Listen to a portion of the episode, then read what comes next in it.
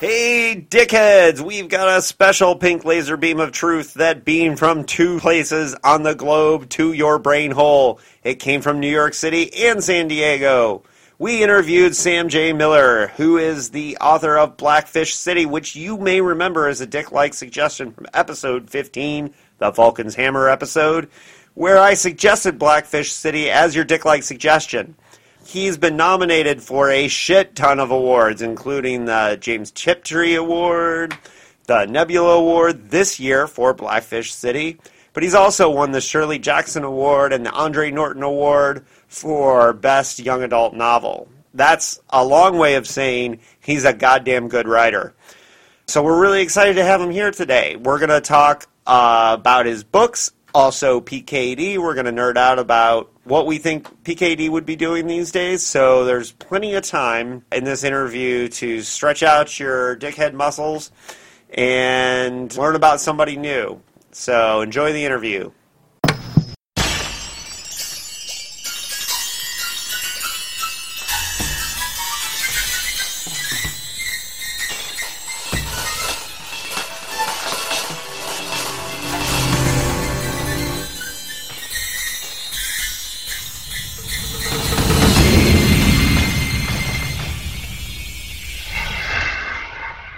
Right, dickheads, joining us tonight is Sam Miller, author of Blackfish City, recently nominated for the Nebula. You've already gotten his bio, so let's jump right in. Sam, welcome to the Dickheads podcast. Thank you so much for having me. Yeah, um, your book Blackfish City was absolutely one of my top reads of last year, and we will get to that.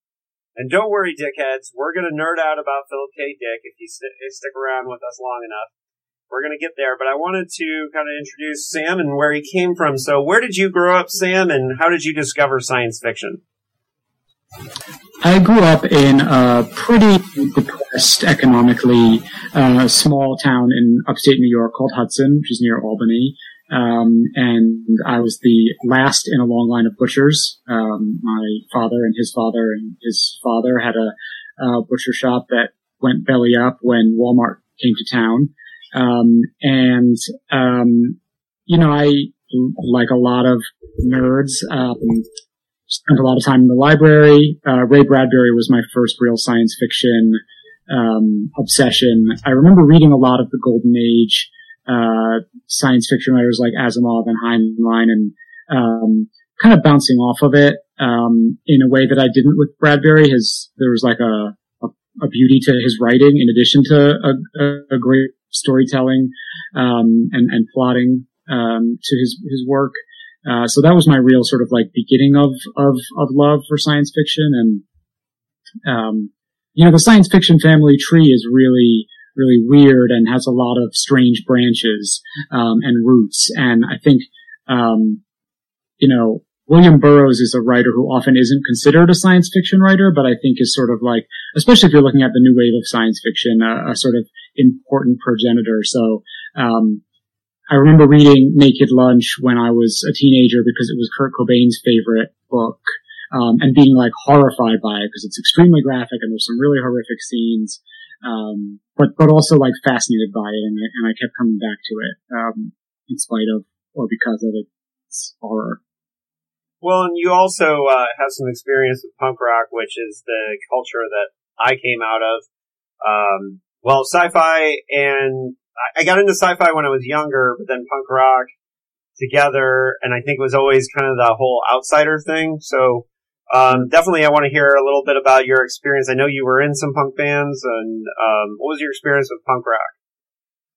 Yeah, I mean, I think that you know I was a really angry teenager. Um, uh, I was really isolated, and I was dealing with a lot of you know, I went to a school with a lot of jocks and I was not a jock and I went to a school with no out gay people and I was a gay person. So I was dealing with a lot of bullying and I was just generally miserable and unhappy and I met some, um, really hot punk rock boys, but the hotness was like, you know, just beside, the, beside the point. Um, but yeah, I mean, I, it was the first time that I heard something that really echoed the sort of like shriek that was lodged in my throat. So like hearing the Dead Kennedys, uh, hearing Minor Threat, um, you know, uh, I think that that really did something to me. But it also, you know, there was like a political level too, because, you know, like I said, Walmart came to town and put my family butcher shop out of business, made my whole family unemployed.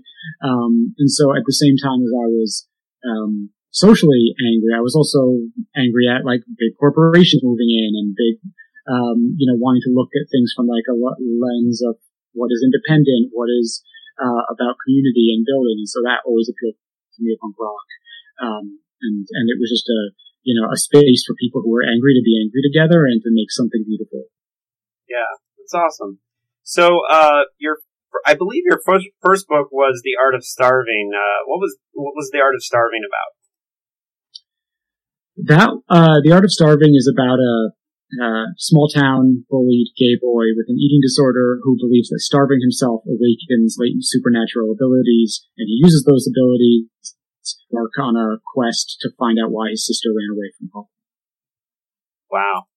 Yeah, um, it has been on my list. I have never read it yet, I'll be honest, but uh, I love the concept. Um, so obviously, that's a deeply personal book. Uh, that obviously um, was probably really uh, intense personal experience for for writing your for your first novel. Is that the first one you wrote, or the first one you published? No, it was my debut novel, but also the seventh novel that I wrote because I wrote six before that that nobody wanted. Um, although I tried my damnedest to sell them on every street corner and knock on every window and door and ring every phone that I could. Um, but yeah, no, it was, I, you know, they, they, the advice they tell you is, uh, you know, tell the story that only you can tell. Um, but I felt like the story that only I could tell was so messed up and, and, uh, weird and dark and fucked up that no one would ever want to publish it. So I spent many years trying not to write The Art of Starving. Uh, but when I did, you know, I got a great agent and sold it really quickly. So it is true. It, you know, in my experience and, and in the experience of some of my writer friends who are among the best, uh, awesomest folks out there, it's, it's best to go where your dark, twisted heart is, um, rather than where you think uh, the market wants you to be. Um, so yeah, there's there's a lot of there's a lot of me in that book. There's a lot of punk rock in that book. Um, it's uh, you know very much about finding yourself, and you know that you can. The gloss in that I think is, is that that I say is that you know when you're young and you're angry, violence uh, can give you power. There's there's a power that comes from violence, um, and that um, that's it's not a not a productive power. Um, the, the real power that that we need to find is, is the power that comes from loving yourself and accepting yourself and knowing who you are and, and standing firmly in it. Um, so that's the sort of journey of that novel. Yeah, sounds really good. Um, so, uh, did, okay, so you went to Clarion, I saw. Did you go in San Diego or in Seattle? And who were your teachers at Clarion? Um, I went to Clarion UCSD in 2012. Uh, my instructors were Jeff Ford, Delia Sherman, Ted Chiang, um, Walter John Williams, Holly Black, and Cassandra Clare. Whoa! Yeah, that's quite a lineup. So that's how you know about biking around San Diego, right? No, I wasn't a biker then. I, I oh, really? um, came back for the book tour for Art of Starving, at which point I'd been converted into much more of a hardcore biker, and I borrowed a friend's bike and went all over town and had a really great time biking in San Diego. Um, but yeah, no, that was a real powerhouse lineup of instructors. And in fact, I had heard about Clarion um, for years. You know, I was a heavy Boing Boing leader and Cory Doctorow, uh, who's one of the editors at Boing Boing, would always talk about Clarion. Um, so I knew that it existed, but it wasn't until I saw that Ted Chiang was one of the instructors that I said, "Oh, I have to mm. apply to this," because "Story of Your Life" gets my vote for the greatest science fiction story ever written. Yeah, yeah, it's great. Um, we're both Ted Chiang fans here um, mm-hmm. uh, at uh, Dickheads, and uh, yeah, I mean, Clarion. I think uh, so. You, I, I think you would probably credit. I mean, you said you had several novels written before you went to Clarion.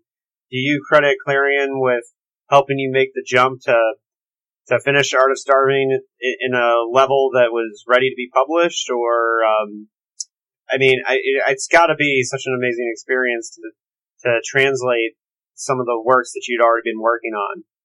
you know, from Clarion. Sure. No, I absolutely credit Clarion with helping me make like a real quantum leap forward in my writing and in my publishing.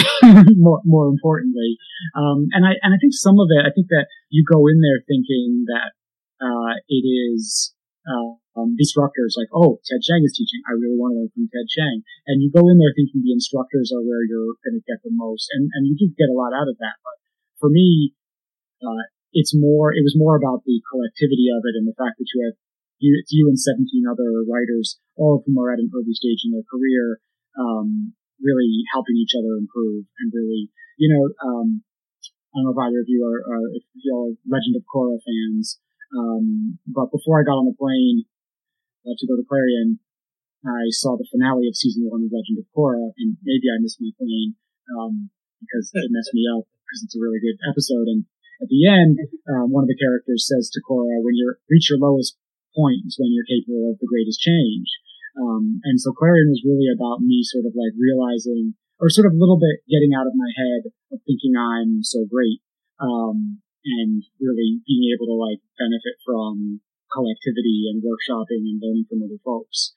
As a writer, you have to be able to hold two contradictory truths in your mind, right? You have to believe on the one hand that you're good and that your work is good and you uh, are worth asking other people to read it. But you also have to hold the, the, the complete opposite, which is that which is that you're not that great, and you can always get better. You should always be learning and trying to read and uh, uh, find uh, folks to help make you better. Yeah, I think that's absolutely great advice. Um, you know, I think uh, trusted readers are certainly underrated um, as far as like having the reader I know I've got this guy sitting right next to me is the guy that I know will tell me something's bullshit in my books if I need to hear it. Yeah, I mean that having that friend who's willing to to call you out on your shit is really important. Um, yeah. So, uh, Sam, you're a one of the things that drew me to. So I first discovered your existence from uh, listening to your many appearances on Geek's Guide to the Galaxy, which is one of my favorite podcasts. And mm. um, you know, shout out to Geek's Guide to the Galaxy. We I've done many times on this show. Um, one of my favorite podcasts, and you've been on there many times commenting on things ranging from xenomorphs to I don't know, but you always bring some kind of class consciousness or some kind of political bent that myself as somebody who's got 20 years of activism, uh, you know, in, in my history, uh, always appreciated. So when I, when you mentioned Blackfish City and all the elements that were going on that we're going to eventually talk about, uh, that was a no-brainer for me. Um, I, you know, looked it up at the library, saw they had it, immediately got it. And, um, you know, I just want to talk about where did Blackfish City come from? How long have you been gestating it? And um, I know Art of Starving has a lot of your personal politics in it, but Blackfish City has a real global outlook. So can we talk about? Can we give people a little introduction to the book and where it came from? Sure. Sure. Yeah, I mean, uh, Blackfish City is set in a floating uh, city in the Arctic after uh, rising sea levels have um, transform the globe and uh, opening up the Arctic to resource exploitation. So the Arctic is sort of like a, a, a boom a boom town, and this is a, a, floating city that's been constructed for refugees from the sunken world. Um, and into this um, hotbed of um, uh, awesomeness and horror arrives a woman with a, a killer whale and a polar bear uh, by her side on a mission um, that is eventually uh, and, and visually explained.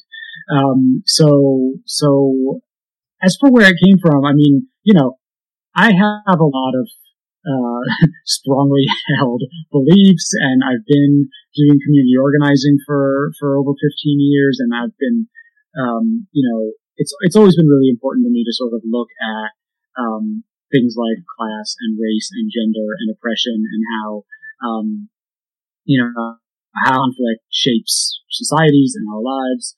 Um, so yeah, most of my books you're gonna, or stories, you're gonna find a healthy dose of, um, you know, some real heavy shit. uh, for want of a more uh, technical term. Um, and so, you know, I was, I was, th- this book really, the sort of seed of it comes from my feelings about cities and having lived in New York City, uh, for, for, uh, like 18 years and having done community organizing in a city and, and therefore having spent way more time than most people would want to uh, in terms of uh, like meeting with elected officials and researching how laws and policies happen and trying to look at why we have the problems that we have and what we can do to fix them. Um, and so uh, this is my wanting to look at a city, to imagine a city that is unencumbered by history, right? Any kind of city, wherever you are, um, you have to grapple with its history. You know, you can't understand New York City without understanding you know, the history of American racism and everything from the Civil War draft riots to um, the sort of uh, immigration side to whatever. Um, so imagining a city that's free from history where some problems can be solved. Um, you know, for example, a lot of the work that I do in New York is around police reform. Um, and, you know, there are cities in the world that function just fine without a really racist military police force.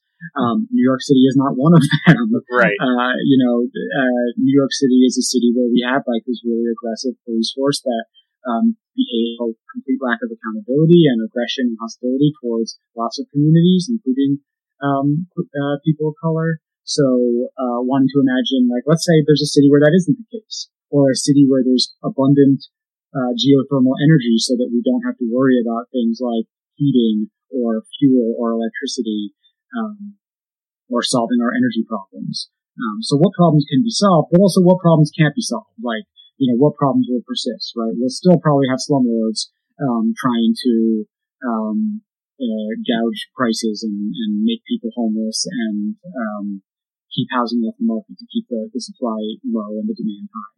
So, you know, some problems can be solved, others cannot. Um, you know, this, this is my, this is my sort of like utopian dystopia uh, look at a, a, future city. Yeah, and so one of the things that I, uh, you know, you answered one of my questions, which was, uh, you know, why a, totally fictional city, and I, I definitely get what you're saying about how it, it takes away like the historical aspect, but you put so much work into the world building. Um, I'm interested in one of the strengths of this novel for me is that the, the, the city, and you told me how to pronounce it before we started recording, but um, it's Qaanaaq or uh, I, I, pronounce it. I pronounce it Qaanaaq. If it had two, uh, K. Um, okay. But yeah, hmm. and, and so this this city seems very fully realized, very well researched, in my opinion. It feels lived in, kind of like when you see like the dirt on the starships and Star Wars. I, I, you know, I really felt that it was very lived in. Um, did you kind of outline or plan the city? Did you make maps? Did you do any of those kinds of things when you were writing this book? Well, I did make it pretty easy on myself because the shape of the city is, I mean, you know, because it's a it's a floating city that was constructed completely. It didn't have to worry about geography um, or topology. Um, you know, I could just say it's an eight-armed asterisk with uh, you know uh, eight arms, all of equal length, ten kilometers. Um, so it's yeah, it's just a big it's just a big star floating in the in the in the uh, ocean. Um, but then also thinking about like how you know, what's true of every city, right? There's neighborhoods. There's the place where the working class lives. There's the place where the very poor live. There's the place where the rich live. And those neighborhoods shift and change over time. Um, and the population of those neighborhoods changes. Um, so really trying to map a lot of what I've come to know about cities and, and, and how they, what, what makes them amazing. Um, uh, uh, into into this sort of vessel that was like a blank canvas to be filled. Um, because you know, even the things that I think you know people cite when you know I've heard people call it dystopian, which I don't you know fully uh, agree with.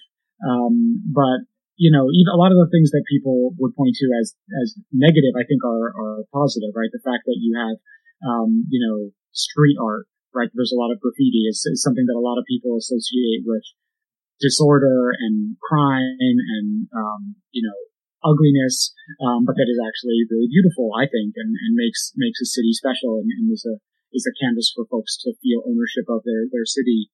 Um, so yeah, adding a lot of that, the, the, the, many ways in which people make a city their own, um, even if the city is, even if they don't own anything, right? Even if there's just a tenant, um, who's, you know, struggling to pay rent, um, they have just as much ownership of the city as anyone else. So the, the characters are really strong in Blackfish City, and, and I think the representation, um, it doesn't seem forced, but, uh, you have definitely a lot of diverse characters, uh, including characters with gender fluidity. And I'll admit, like early in the book, there were times where um, I got uh, a little confused. uh, but what was great is that for me is that the longer I read the book, the characters became to life and became very much a part of the city. And I'm wondering, uh, did you have a lot of the characters in mind? Are you um, are you a pantser or an outliner? With like, how did this process happen in the in the writing with characters? Yeah, I mean, I um, often have it. You know, at any given moment, I've got like hundreds of thousands of story particles bouncing around in my head, and sometimes they're really small. Like, wouldn't it be cool if there was a lady who had a killer whale for her best friend? Uh, or what if there was a floating city in the Arctic? Um, and sometimes those will start to bounce off each other. So sometimes a story or, or novel will start with characters. Sometimes it'll start with a fictional, like a, a superpower or a speculative conceit. Uh, this one really started with the Orcamancer, um, and with this, this woman who arrives in town with a killer whale. Um, and so, so yeah, I think I, I tend to let these things percolate until I have a lot in place. I don't always do like a very rigorous outline in terms of like, here's everything that's going to happen in the book. Um, but I generally don't start until I have a lot of pieces. Um, like I know that there's going to be, um, you know, these people and this is their ultimate, uh, this is where the plot is going to end up.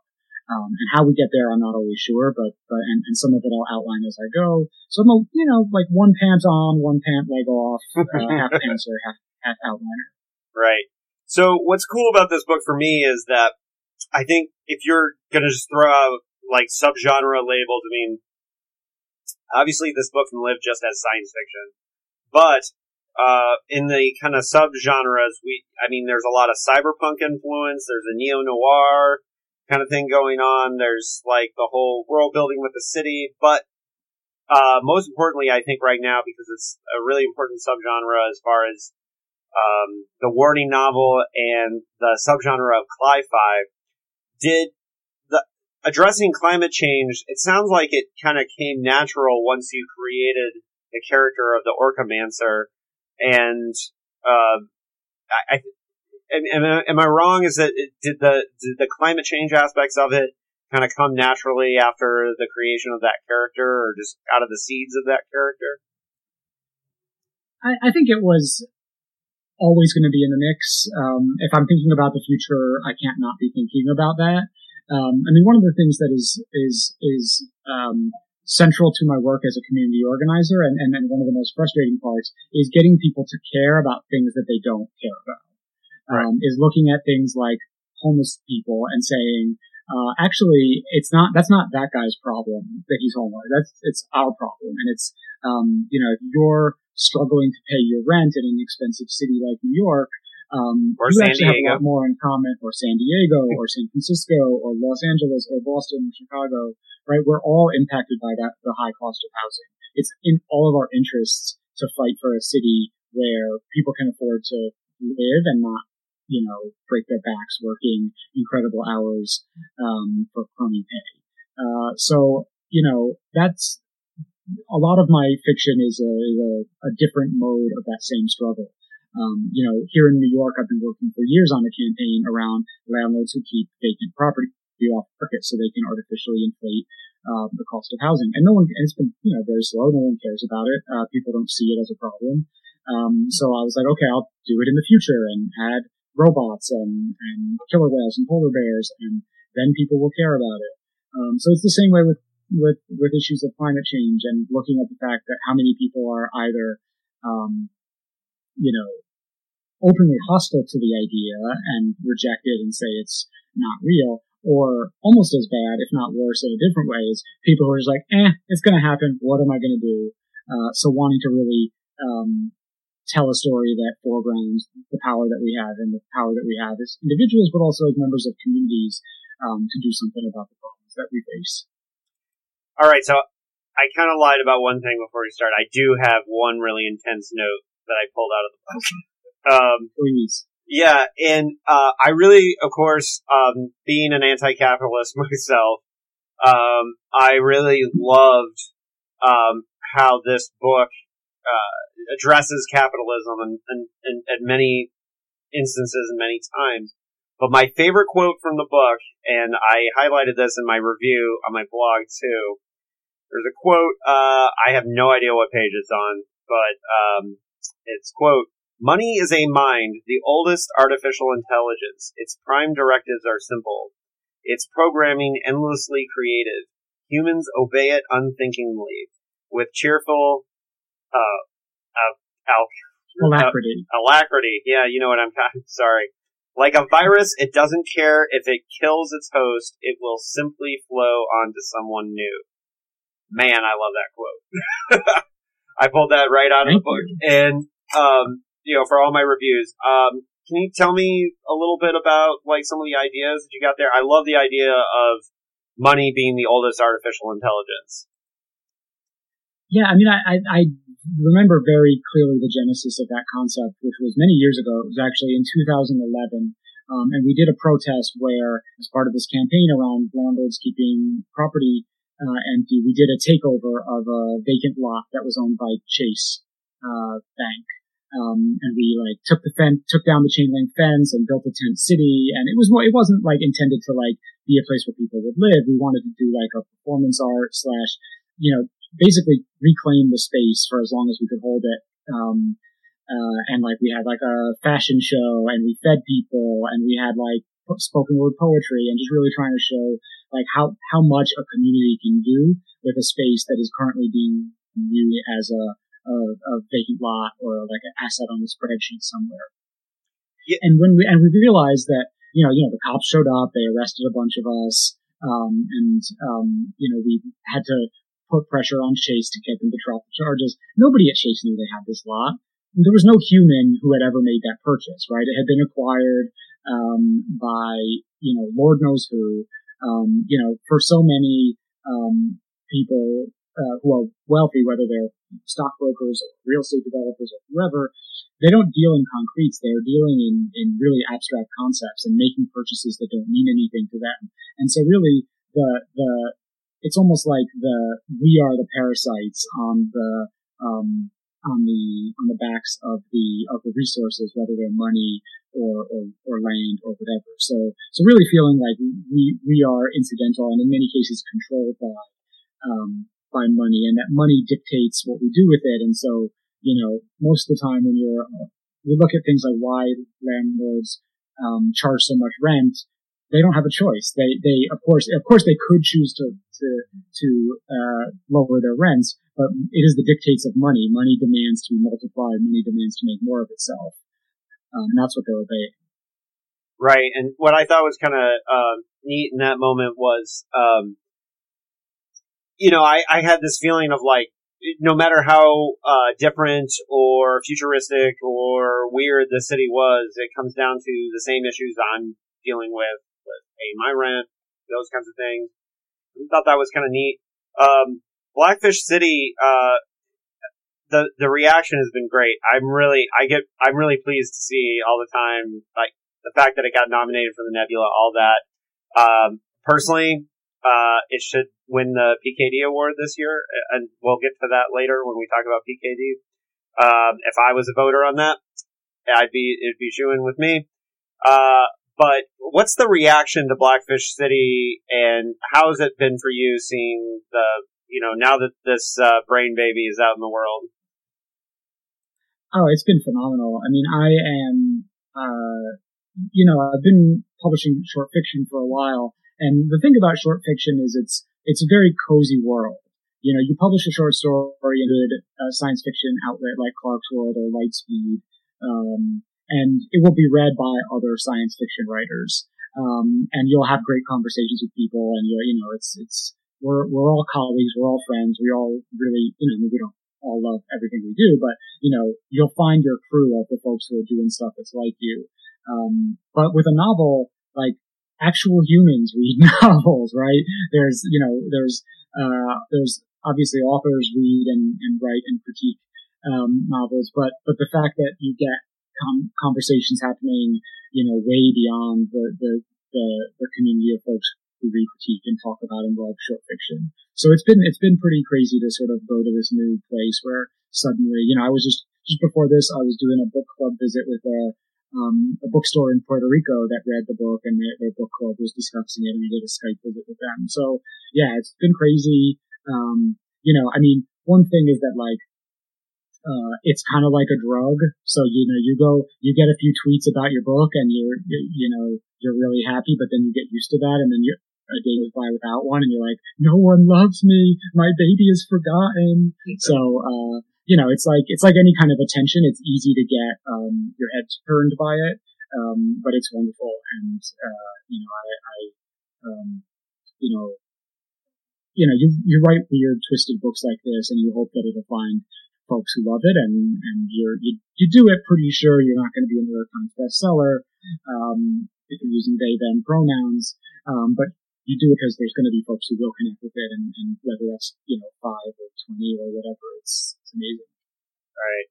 Uh, I I love the book, and I hope dickheads out there will check out this book because I do uh, feel that you know we you know we recently did a a, um, a whole podcast about uh, Norman Spinrad's Journal of the Plague Years, which was his um, take on HIV and the whole AIDS crisis, and and we talked a lot about how we were kind of bummed that uh, we didn't get to see P- PKD address this issue because we just, you know, he could have done such amazing things with it. And I think all the time about like how would Philip K. Dick translate uh, the climate change world? He did a lot about uh, the nuclear issues in the 50s and we're really entrenched right now in the early PKD because that's what we've been doing on the podcast. But, you know, like, for example, Second Variety is such a, a nuclear threat book. And I would love to know or get a, like, talk about what, what, what do you think PKD would be doing to address climate change? Do you have any thoughts on that? Yeah, I mean, I think the thing that I love most about Philip K. Dick is that um, not that he's the only one who does, did did this, but I think he did it in a way that really transformed science fiction, which is that he wasn't writing about the rocket ship captain or the you know the president. He was writing about the android um, or the cop or the drug addict or um, the you know you know the, the the people who were had not historically been centered, often the you know very marginalized folks. One of my favorite things about um, the, the Man in the High Castle, which I don't know if I reread it reread it now, um, how um, how much I would still like this, but I remember reading it and being really impressed with the extent of, of humanity and complexity that the um, the Japanese characters, who ostensibly would have been the villain in in most, I think, um, narrations of that of that storyline, were given. Um, so, you know, I think that that kind of radical decentering of um, of, of where power normally lies would incline um, Philip K. Dick to be much more interested in like what does the climate refugee who's you know discovered a new drug in the ruins of um, a fallen city have to say about climate change than the, the president who is denying that it's a problem. Um, you know, I think that, that, that, that, that he would have some really interesting takes on it and, and would bring us up close and, um, and give us a real close-up look of some aspects of climate change that we might not have thought about in a way that I think would help people, um, you know, get it in ways that they might not be now. Well, you know, we always find because you know we listen to a lot of his interviews, and we chop them up for bits on the on the show, and uh, you know we recently interviewed a historian who was really taken aback by comparing these two different quotes from PKD in different eras. And one of the things that I think gives him a strength, and I know it's a strength I don't have because I have very definite political views. and what's cool about PKD is that he was such a provocateur in so, in so many ways that there were times where he would take a position and you'd just be like, what? Because he already said this and his characters would do all kinds of different things. And it was clear that he had a liberal or a progressive viewpoint overall, but he certainly had no problem, like you said, with the Japanese characters in Man in the High Castle, exploring ideas that were not necessarily his own. I don't know if you noticed that in his work too. Yeah, I think so. And what the limited bit that I know about him as a person is that he had, you know, his, his ideas shifted. He, um, you know, was a what whatever issues he had, where he could be like, you know, in his personal life, uh, be very be very good friends with Thomas Disch, and then write a letter to the FBI denouncing him, saying that uh, his novels had secret signals for for cells, uh, communist sleeper cells. Um, so yeah, there's a there's a chimeric nature to him that I think would probably give us some unanticipated or or or surprising takes on on whatever subject he addressed, including climate change. So, what was your uh, gateway drug to uh, Philip K. Dick? How did you discover Philip K. Dick? Uh, I think I think that it was "Do Androids Dream of Electric Sheep"? Like I all think, of us, yeah. yeah, yeah. I mean, I know it's I know it's the poser answer, but it is the answer. Um, no, know, that's the uh, same for both of us. So okay, good, good, good. Yeah. Um, you know, I think that I I was never. I love Blade Runner on many levels, but Blade Runner is not one of my like all-time favorite movies. The way that I know that some people are like passionately, intensely in love with it, and actually, it took me a while. It took me several viewings over over many years to really see what it was doing that was so special. So I didn't come to it from the like, oh my god, this movie is so good perspective. Um, I don't remember how I did come to it, uh, except that it was shortly after I had moved to New York City and um, I was reading a lot of. Um, I, would, yeah, it would be fascinating to try to draw that, to connect the dots to how I got there. But it was, it was in the context of reading a lot about um, New York City it might have even been Thomas Disch. It might have even been something of his. Mm-hmm.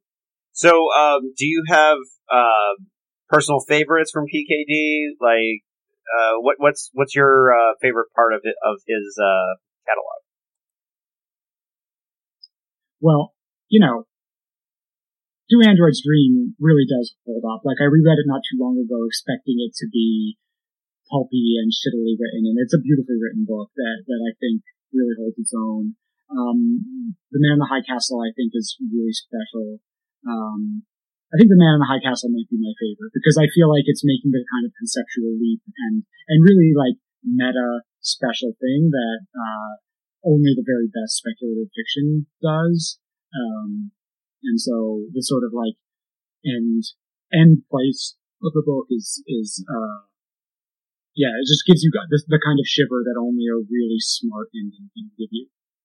Well, and what's really interesting too about Man in the High Castle is it's sandwiched between Vulcan's Hammer and Game Players Titan in, in his catalog, which is really weird because you got these total. I mean, I like them, but comparatively to Man in the High Castle, they're crap fest pulp novels sure. that have their, you know, the things I like about them. However, the, Man in the High Castle is such a weird book to be kind of in between those two. And yeah. I, I personally like that he lives in both those worlds of the pulp and the, and the, you know, like more higher class sci-fi. Yeah. Yeah. And a lot of his short fiction, I think, inhabits pulp in a really brilliant way. Mm-hmm. Yeah. So, um, I, you know, the thing about, and, and of course, like we like to, to nerd out about different things in PKD, and we always like to look and, and, and I know we already talked a little bit about how we do uh, climate change, but I'm wondering if um, you give us your perspective on how how did PKD change the genre from your perspective? I, I mean, I think that he, you know, like I mentioned, I think that there's part of a really radical decentering of power in his work that uh, is, you know, not unique to him, um, and was part of, I think, a conversation that a lot of the sort of like so-called new wave of science fiction uh, writers were doing. Um, but I think he brought it, helped in a in a way that no one else did, really help bring it down to the sort of grit uh, and street level um, of like you know a dope fiend shivering, um, as opposed to like uh, man of power wrestling with a difficult decision. Um, so you know, I think that that's that that is important. I think that there is like a a prophetic quality to him, not only in the uh, not only in the sense of like you know he's anticipating things that are going to come true in really interesting ways. Um, but, uh, but there's a prophetic quality in that he's sort of like naming the future of science fiction before it is the future of science fiction. So I think that like, you know, Man in the High Castle and Blue Android's Dream are sort of like really like, like that you said, uh, High Castle is out of place within his own body of work, but it's also out of place within like where the genre would go. Um, so you know, those it, it's it's always hard to chart influence, and, and I think that you know he is definitely inhabiting a, a space that like Samuel Delany was also in, in, inhabiting, and mm-hmm. and so I think that it, it, it isn't in isolation, but I think it's it's an important part of a of a really big shift in, in, in science fiction that that has sort of paved the way for for what we have today. Um, you know, Thomas Disch being another one where you have you know gay writers, black writers, folks who were um, you know, really trying to take the genre in new directions in ways that I think have, um, you know, are, are really happening in exciting ways right now. Yeah, it was really interesting to us too when we were researching Man in the High Castle. Um, you know, it won the Hugo, but man, some of the editors that PKD worked with during his pulp years, they hated the shit out of that book, and they talked mad, mad shit on it. Um, in the months leading up to it winning when it was just nominated. And it was crazy to me to see like, you know, like Don Wollheim, who was his editor at Ace, like saying that it wasn't science fiction, that it was trash and all this stuff. And it's hard to believe looking back now that that was the reaction to Man in the High Castle. Yeah. No, I think that's always an interesting, um, uh, boundary to be policed, right? When people start saying something isn't science fiction, um, or, or calling into question its genre credentials, it's often because it's doing something new and it's, it's, it's not doing something that you, that they particularly like. And why is that? Why don't you like what it's doing? Um, you know, I think that you, you had that a lot with a lot of the women writers and, and women of color writers specifically who, um, in recent years have really like been doing the most amazing and important and exciting and best writing, and how many people were just like, oh, that's not real. Like that's not that's a diversity hire, or that's uh, you know, that, that doesn't have merit. Um, yeah. What it what they mean is it doesn't. It's not. It's not doing what I want it to do, and and, and what you want it to do is often something that's problematic or reveals more about your own biases uh, than what than than anything else. Yeah. So um, just to kind of uh, start wrapping things up, um, how are who are some of the um, underrated, diverse voices that you think the genre is missing from your perspective? I know I've got a few that uh, you know I've been singing the praises of on my blog and on the podcast. But I'm really interested from your perspective. Who who are we missing out on? It's tough to say because often I feel like I have a very hard time assessing what like you know uh, people outside my circle of friends uh, who I geek out with um, are really saying. So um, often I will think so everybody I will think that everybody already knows who Alyssa Wong is and is already loving her fiction, um, and then find out that people will not. So you know, um, yeah, I had that. I had that experience at the PKD PKD PKD Film Fest. I was talking to somebody about Nnedi Okorafor, and I just assumed that they knew who she was, and I was kind of really bummed that they had no yeah. idea about the Binti trilogy, and I was just like, "No, man, you got to go read that. It's so yeah. good." Yeah, I mean, I you know, N.K. Jemisin just won the Hugo for Best Novel three years in a row, so I can't I, I, can't imagine there's too many genre fans who are not at least aware of her. But mm-hmm. um, I think there are a lot of folks who have held off on reading it, uh, on reading her for, for problematic reasons. But she's the she's to me the most exciting writer um, in science fiction and fantasy today.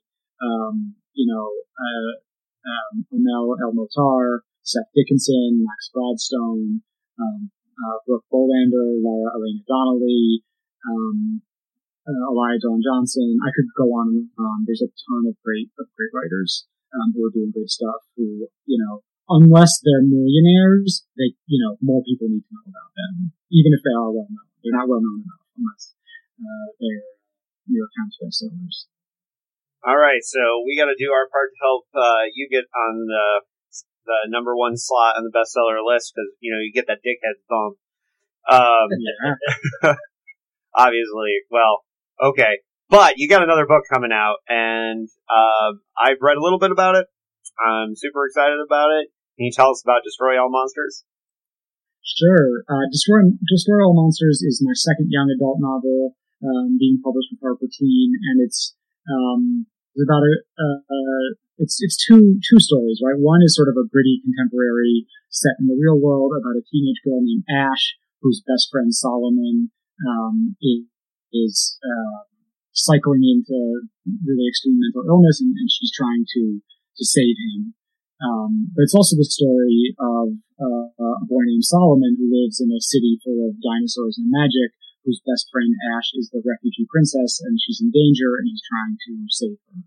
Um, so it's these two stories. One is set in our world, and one is set in a in, in a fantasy world, and they start to, um, you know, we, we go back and forth between them until they start to morph into one and influence each other as their two quests, the, the quests of Ash and Solomon in both worlds become revealed to be just one quest.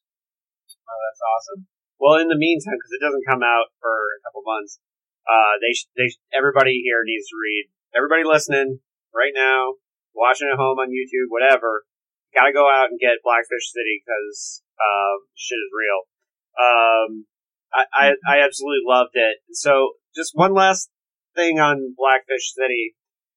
Um, one of the aspects of the the neo noir, the the the the cyberpunk aspect, I think gets a little bit overlooked because the cli-fi thing. People are really uh, uh, attached to that. Uh, what what's your cyberpunk influence and um, can you talk about those aspects of, of, of this book? Because I did kind of forget to talk about that a little bit. Sure. I mean, you know, I know it's what everybody says, but like, William Gibson is, is one of my favorite writers. I think that uh, William Gibson brings like a degree of, um, you know, most of what he does is really on point in terms of plot, in terms of um, the his imagination and, and how how gritty and real and live the world is. But also, the thing that I love the most is his characters have a ton of heart. Um, it's something he doesn't, people don't always like include in the list of reasons why they love him. Um, but I always sort of fall into these characters and their weird quests and their damage because they're really alive in, in a really compelling way. And that's something that I, um, you know, and and would would would would would love to be able to equal and and um, and, and certainly striving to get there in, in stuff like Blackfish City. Well, yeah, and I see that influence, but I would also say one of the things that um, is a strength. I mean, I love Gibson, but I think some of his stuff is a little inaccessible for the average reader. But what I think is really cool about Blackfish City is I think um, it's a very accessible book as well. I think it's not just for genre readers. I think uh, definitely people who, you know, the mainstream. Uh, this this is an airport book. It should be, anyways. This is one that I think could get out to a wider audience, and the message is so important. And by message, I mean there's many messages to this book. It's not just uh, a single like finger pointed at, at the reader. I think there's lots of there's a kaleidoscope of interesting ideas about ranging from you know, capitalism, how the structure of the cities work, to history, to the social political, all of it. And sci-fi, I love it. So, uh, any last things you want to leave our dickheads with? No, uh, just that I'm really grateful to y'all for, for reading my book and taking the time to talk to me about it. And I, I, uh, I, uh, am honored and excited to be sort of like in a conversation, um, however posthumously with Philip K. Dick. Well, yeah, I think you earned it. Um, I, I, I, I'm so bummed this book is not, um, winning the PKD award, but it has a chance to win the Nebula, and that's so awesome. Uh, so everybody get out and support that book, uh, Blackfish City, and thank you, Sam Miller, for joining Dickheads. Keep it paranoid. That's, stay paranoid. Keep it paranoid.